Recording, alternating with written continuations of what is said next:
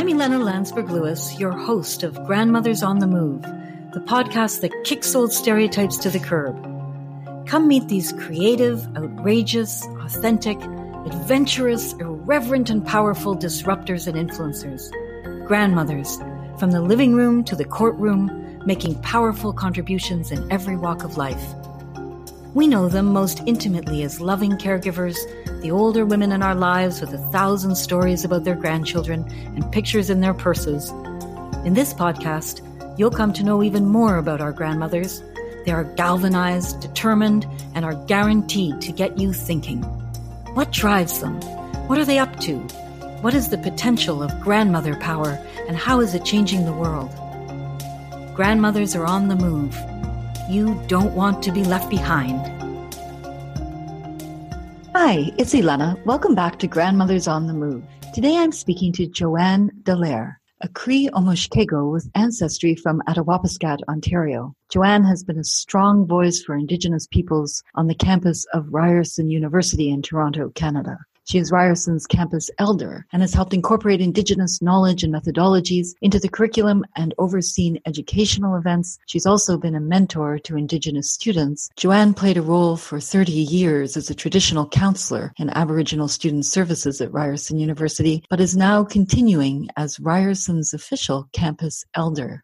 Welcome, Joanne. It's wonderful to have you on Grandmothers on the Move today. Well, thank you so much for giving me a voice on such a, an important program. Thank you. And maybe we can start at the beginning of your work with Ryerson University in this role as counselor and educator with Aboriginal Student Services. How did that come to pass and what has it meant, do you think, for, for the students and for you? Well, it, it came to pass um, from my um, previous connection to the university as coming in, providing teachings and staff training. And then I was the elder on the Aboriginal Education Council. So then uh, Monica was the director of the Aboriginal Initiatives.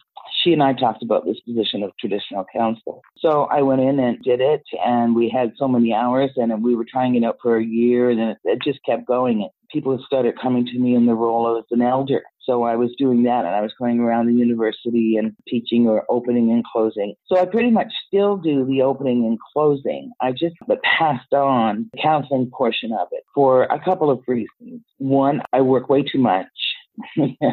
my health kind of took a toll on me. You know, like I ignored the signs. And so I had to step back and ask myself, what do I really want to do here with my time? It's a time in my life where I have enough experience and I want to assist the people who are helping those on the front line or helping counselors. I want to teach to the people who teach and it has meant a lot to me to be a part of the community. Uh, as soon as I came to Toronto, I was sending clients to Indigenous agencies, but I didn't make my connection until 1997, I believe. And I was already involved even before I came to Toronto. I came to Toronto in 1992. I was already in Sweat Lodge and doing ceremony. So doing this is kind of like that grandmother role that I have, that responsibility that I have, that it's a part of who I am. I've always been a teacher. I've always been an observer. I've always been, you know, solution focused. I love empowering people. So it just all fits. And I think there's much wisdom for us to garner from understanding the ways of knowing and being of our ancestors, whoever our ancestors are and whoever the nation of people we're talking about. I think it's just really important to do that. Yeah, absolutely. I mean, I know your grandmother in your family, and we'll talk about that a little later too. But you're clearly also bringing the ethos of grandmotherhood in its deepest sense to a lot of young people. And I can only imagine that when you first started at Ryerson in the late 90s, that things were certainly not what they are today. And I know you've had an extraordinary influence over the years, but that influence isn't just with Aboriginal and Indigenous students. That's changing and transforming an entire culture in the university. And I wonder if you can talk about that a bit? Sure. You know,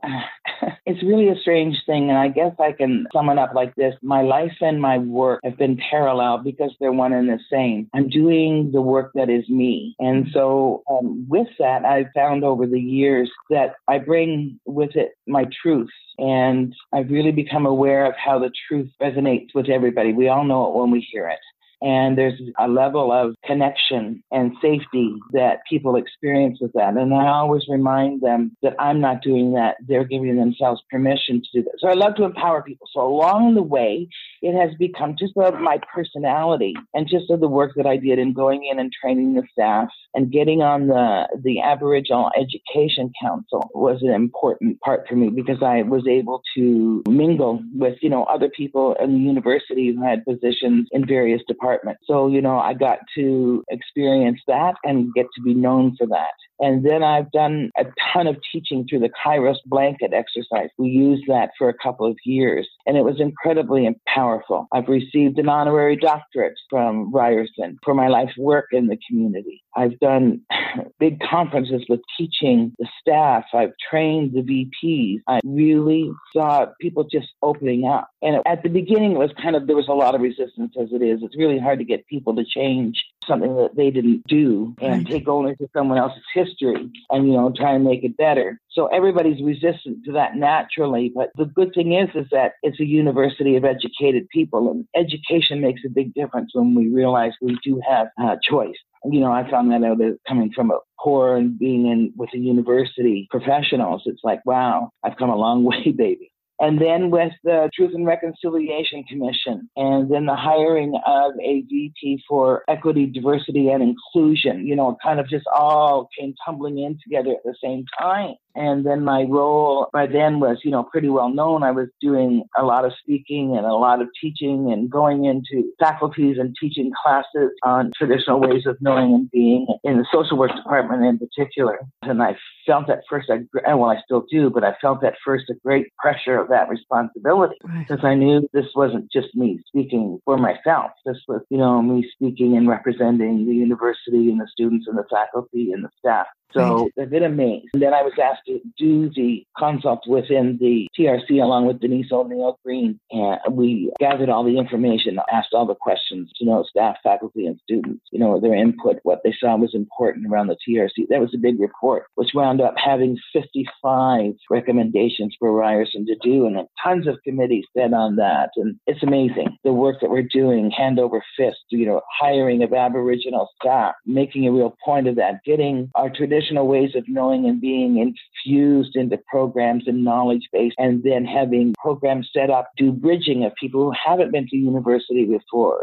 A lot of this is timing, it sounds like, but also for that moment to be so potent, there has to be years of groundwork so that when that moment comes, there's a turning point. Exactly. Yes, exactly. And so going in and working with the students was a great honor for me to do that. But like I said, when it came time for me to make a choice on where I wanted to that energy, it's time for me to step aside. There's lots of people who are Indigenous social workers who and counselors that can step into that role. And I need to use my experience and expertise in a different way. And that makes a lot of sense. And mm-hmm. and I want to explore with you a little bit what the meaning is of truth and reconciliation in the environment that you've been working in. What do you see needs to happen? It keeps evolving. And at the current moment, I know to be true that first we must reconcile our own colonization, our own internal colonization, whether we're full blooded indigenous or whether we're some other nation, whether we were part of the colonial problem, just being a human being here living in Canada, we need to look at a colonial construct. Right. And I became aware of that kind of second handedly by watching Downton Abbey and realizing, because I was raised by an English woman, how much of my vocabulary and how much of my ways of doing things were British. Wow. And then I realized, wow. yeah, that's wow.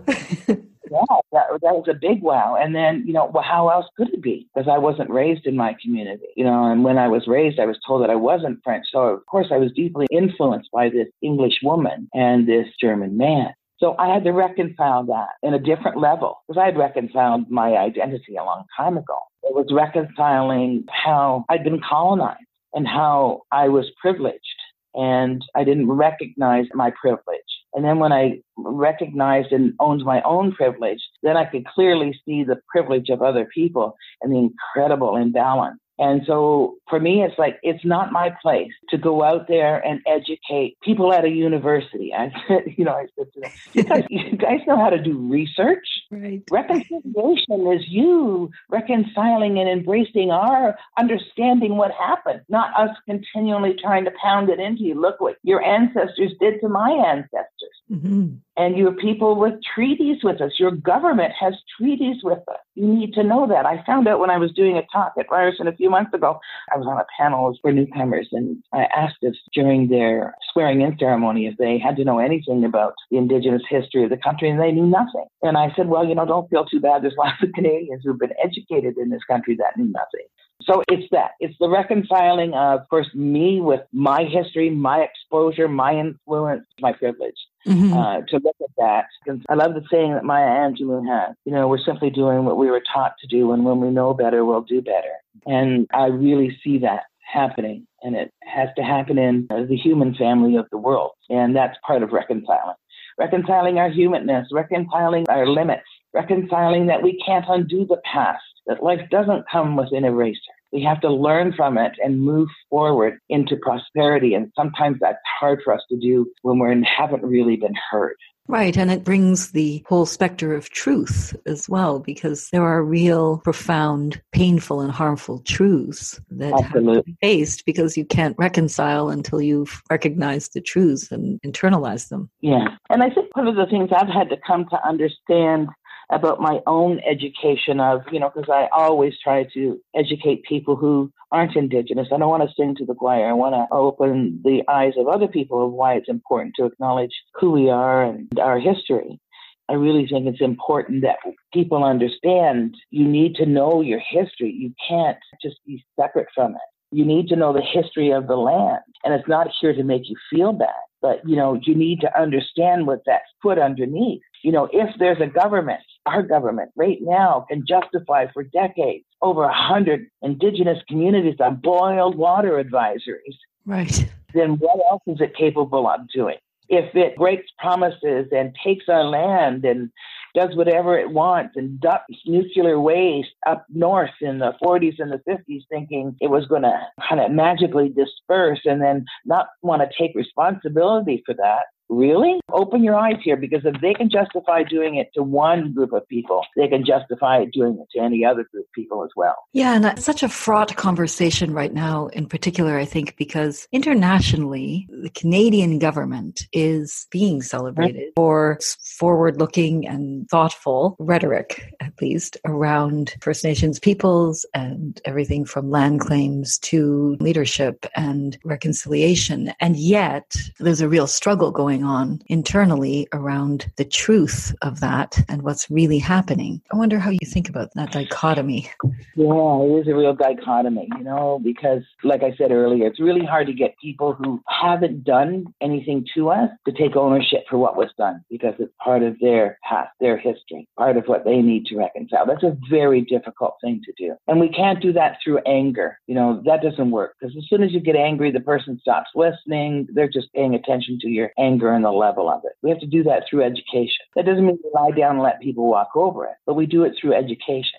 And sometimes that education is uncomfortable and inconvenient for both people, and sometimes it's welcome, and sometimes it isn't welcome. And that's just part of it. So we have to take responsibility for that individually as people. And we have to take responsibility for the fact that nothing can be undone, that both sides of this has to come to terms to living with it but it can't be lived with if it's not acknowledged. You know, I have this thing, what lives in denial lives for forever. And as soon as you bring it to the light, you take its power away. We need that recognition. We need the truth to be acknowledged. We are not naive enough to believe that we can change our history. We just want acknowledgement for what has been done and what still continues to be done to us and to our land, to the land of Canada. At this very moment, with all of the shenanigans and scandal that's unfolding, and with former Attorney General, with Jody Wilson Raybould's testimony and resignation, you have the sense of an enormous amount of work that's yet to be done. And unfortunately, words only take us so far. But actions take us very far. And boy, did she show us excuse me, everybody here, this is how you do things. You know, I was raised in truth, integrity, and respect, and I can't do this. I'm not going to live this lie. I'm not going to work this lie. I'm leaving. You know, change doesn't happen overnight, absolutely. But there's a reason why we're still not living in caves and why we're still not riding wagons with wooden wheels because we keep evolving. And sometimes people don't like change. They have to be dragged into kicking and screaming. But the only thing that improves that is education. And this woman taught us a ton. And then the second woman, the other day resigned, taught us even more. Right, because that was an important national lesson around being a good ally. Absolutely. About standing beside the truth, about having integrity, you know, I mean, I just laughed when I heard that Trudeau had to cancel because it was going to be honoring women in politics. Mm-hmm. I mean, the hypocrisy that that rings of is deafening. That's one of the things about the truth. You know, the truth doesn't need to be aggressive. The truth doesn't need to be in your face. The truth doesn't need to be trying to trick you or hurt you. The truth is just the truth. It really can't be changed. And so you just stand in your truth and you stand there and if what is going on where you are is not who you are then you get out of it and you stand there and you do what is right. We fell in love once again with what somebody told us. Yeah. you know we fell in love with the words. We fell deeply in love. We were so desperate to have somebody have our backs that when this man you know did i mean he's very charismatic. It's hard not to like him his personality, his stage la da da da da.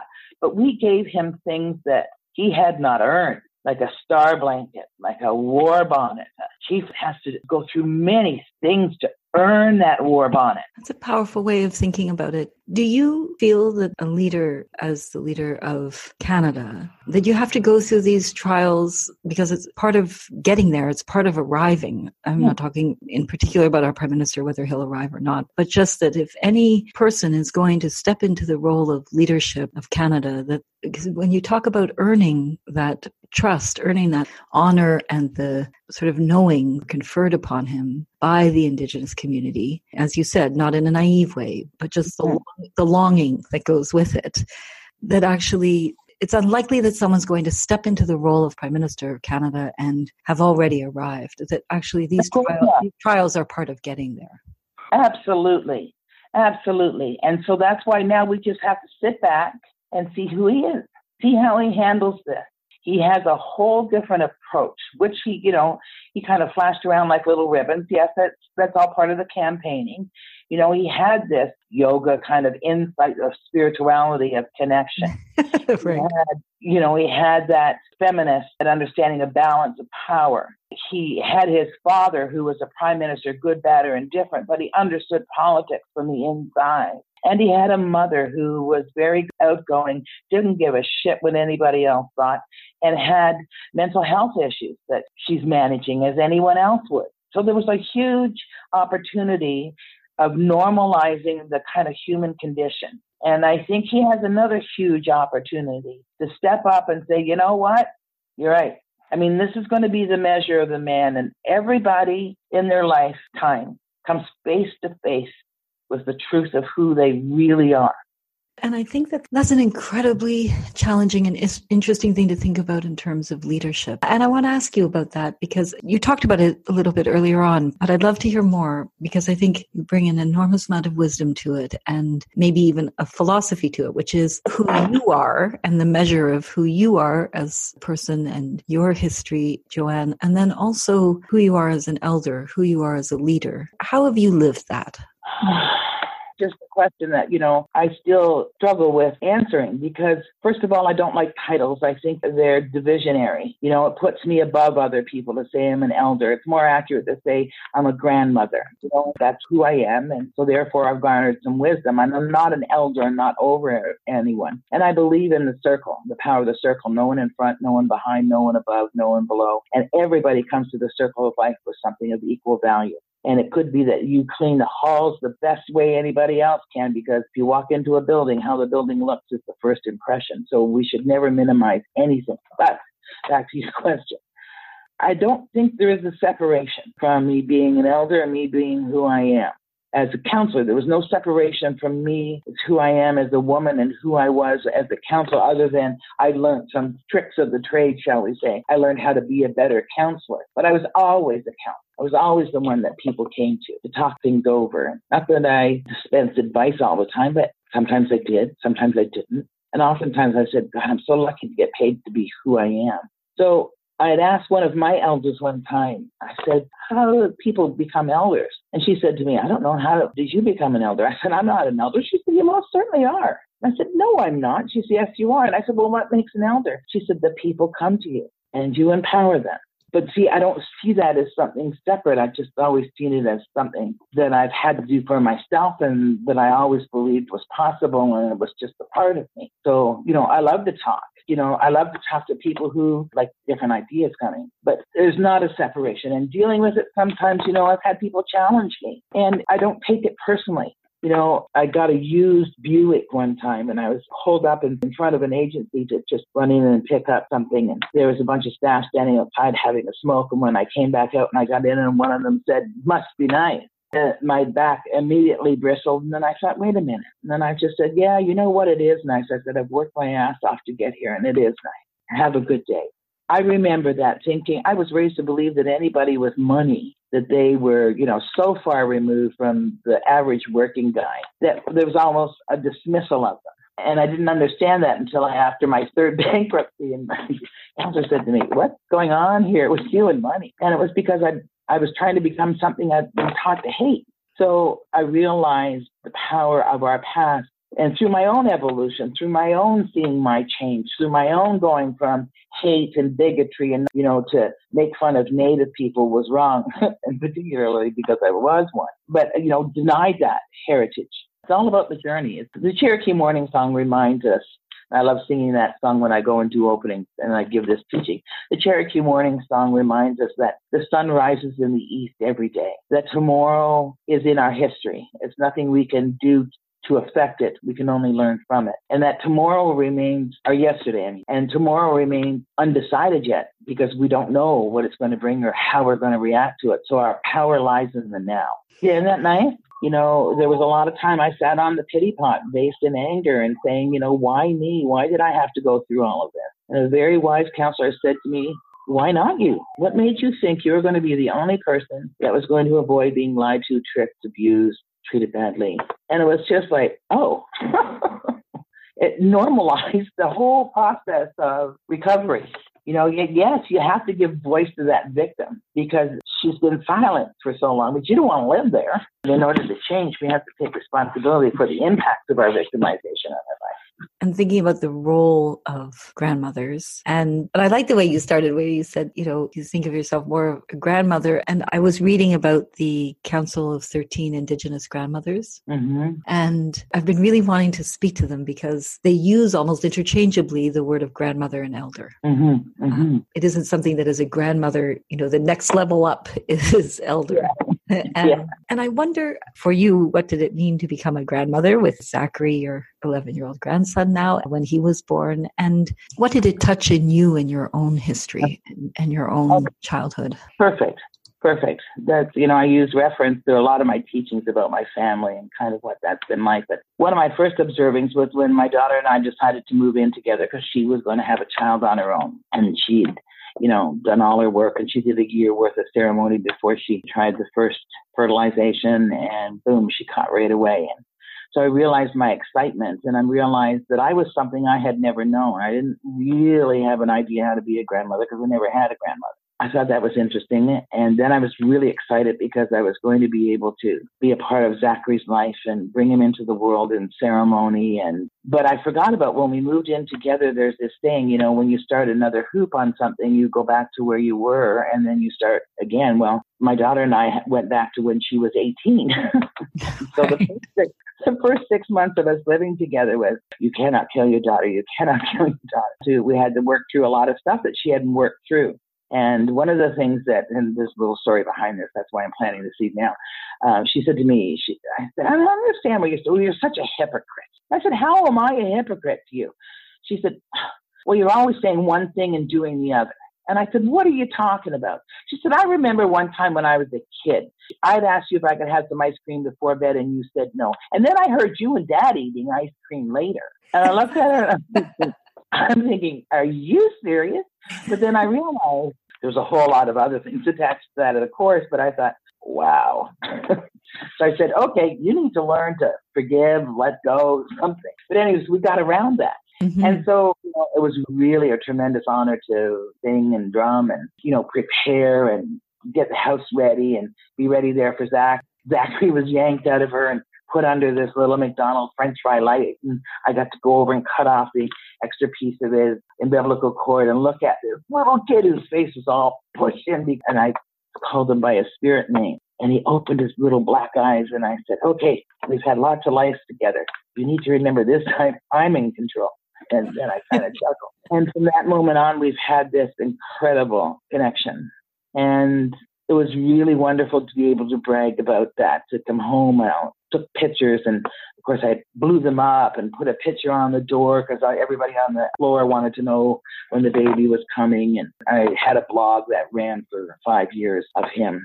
I heard him say, first of all, I realized that kids didn't understand their feelings, that we had to identify them for them. Well, nobody sure as hell identified mine for me. And mm-hmm. by the time I went on my road of discovery and recovery of being in abusive relationships, my own daughter was 11 years old, so she wasn't raised to identify them either. So, you know, I, I would say to Zachary, oh, you look angry or you look frustrated. Oh, you're really happy. And, you know, I would just explain the different emotions. And then one day we're walking in Walmart and I don't like crowds at the best, and I don't like being around a bunch of strangers at best. And so all of a sudden, I'm starting to feel a little bit bristly, right? And behind me is my daughter with my grandson in their cart, and I've got my own cart. And I hear this little voice say to me, "Come." I said, "Yes, honey. You need an attitude adjustment." oh my God. Tammy and I started laughing, and I thought, wow, I would have never been able to say that even at that age you know, there would have been no challenging the people that raised me. And so, you know, that began to make me look at how quickly things can move from being in totally engulfed in abuse and denial of so many things, a denial of self into, you know, this healthy little boy. Caesar salad over French fries, who, you know, just raised so differently. He had so many more privileges and advantages than I had or Tammy had. And that's what you do. You improve the quality of your children's lives. Right. And so one day we were watching a TV show and I said, wow, if that had happened to me when I was a kid, I would have got a beating. And he looked at me and he said, what's a beating called? Wow. Wow. That's what I thought. Wow. This kid doesn't even know what that means. Holy crap. And I looked at my daughter and we kind of, you know, had this big smile. And and I said, well, it's when somebody loses their temper and, and hurts somebody else by beating them. Oh, why would people do that? And I said, well, I don't know why lots of people do the things that they do. Don't worry about that. Just worry about why you do. And then when we moved to Gatineau, he was four and a half and we were living in a two story place. And every night I'd go upstairs and go to bed. By the time I got to the top of the stairs, I was having a panic attack, a full blown panic attack. And my daughter would have to kind of calm me down on it from it. And this was happening for about three weeks in a row. I'm a slow learner. So I phoned my, my, my counselor and I said, I don't know what's going on. You know, and I explained to her and she said, okay, how old is Zachary right now? And I said, he's four and a half. She said, where were you when you were four and a half?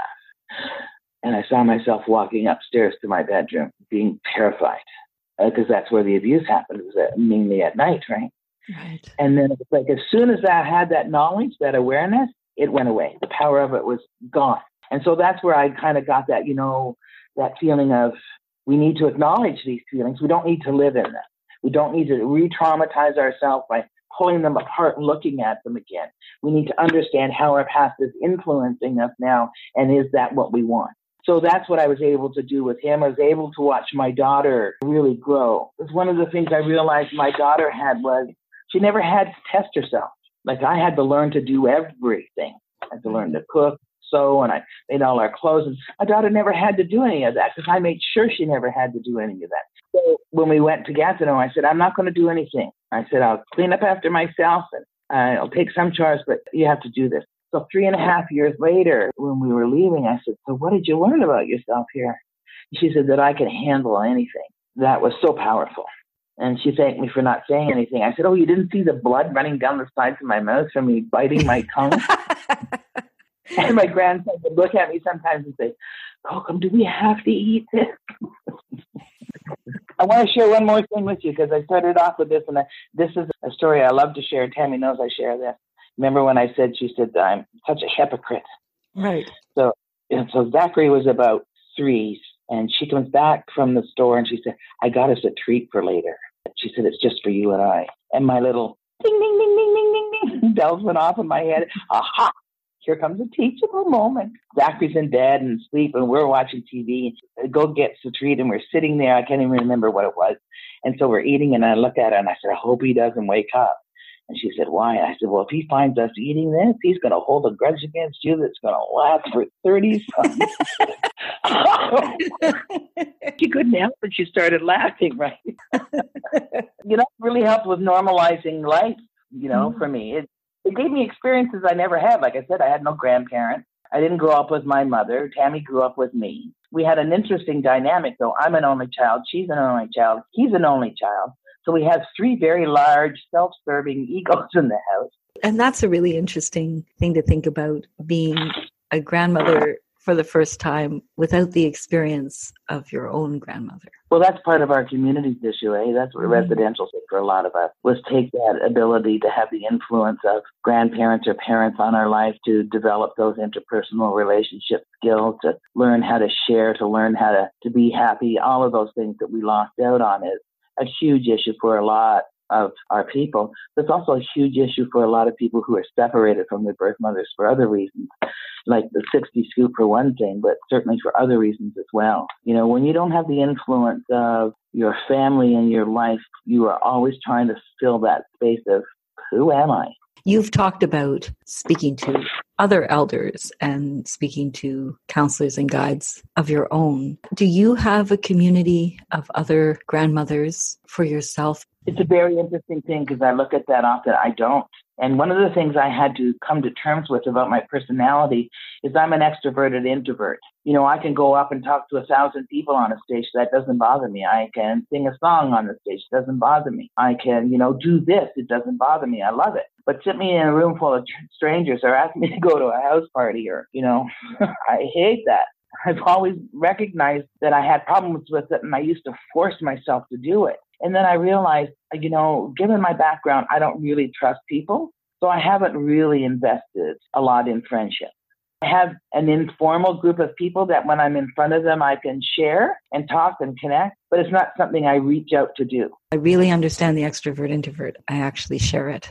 But you actually fill that role for a lot of people. Absolutely. Which is, which is like, which is a, a different kind of community. Mm-hmm. I am in that role, and it is strange when I hear community members call me grandmother. It kind of drives it home in a different way. And nobody calls me grandmother because my grandson calls me Kokum right which is for grandmother right so when people call me grandmother it, it, resonates with me and it's comforting and it reminds me of my responsibility i think it's a really good cue you know like okay pay attention to what you're saying and i work a lot with teachers and i'm always saying to teachers you know you're a seed planter and that was taught to me a long time ago by one of my bosses in peterborough in an alternative school I said, it's so frustrating. We never know whether these kids are going to get it. And he said, we were just seed planters. So plant the best seeds you can. Be the best seed planter you can be, and then just let it go. And that was such a powerful teaching. I just love this conversation. I could speak to you for hours, but I know I know that would be a little unfair. Well, I have a question to ask, and if you don't want to do it, you don't have to. But since you mentioned it, I just want to hear that Cherokee song. okay, sure. It's not very long. When they are home, when they are home, when they are, when they are ho ho ho ho hey ho hey ho yeah yeah yeah when they are home when they are home when they are when they are. Ho ho ho ho hey ho hey ho yeah yeah yeah Windaya ho, Windaya ho, Windaya, Windaya, ho ho ho ho, hey ho, hey ho, ya ya ya. Windaya ho, Windaya ho, Windaya, Windaya ho ho ho ho hey ho hey ho yeah yeah yeah yeah yeah yeah sorry i was laughing through that because my dog loves it when i sing and she's always trying to put her ear to my mouth and lick my face at the same time having to deal with her kind of understand the impulse. Thank you. That was a real gift. Well, I you know, I just feel like there's hope for the world with you in it, Joanne. Oh, I thank you, thank you. Remember this: what you see in me, you carry yourself. Otherwise, you couldn't recognize. I will absolutely carry that. Thank you so so much for for this conversation and for all that you do. Well, thank you very much, and the same right back to you. Keep up the good work. We need you. Thanks for listening. I'm Ilana Landsberg Lewis, your host of Grandmothers on the Move. If you want to find out more about me or the podcast, go to grandmothersonthemove.com and come back next week for another episode.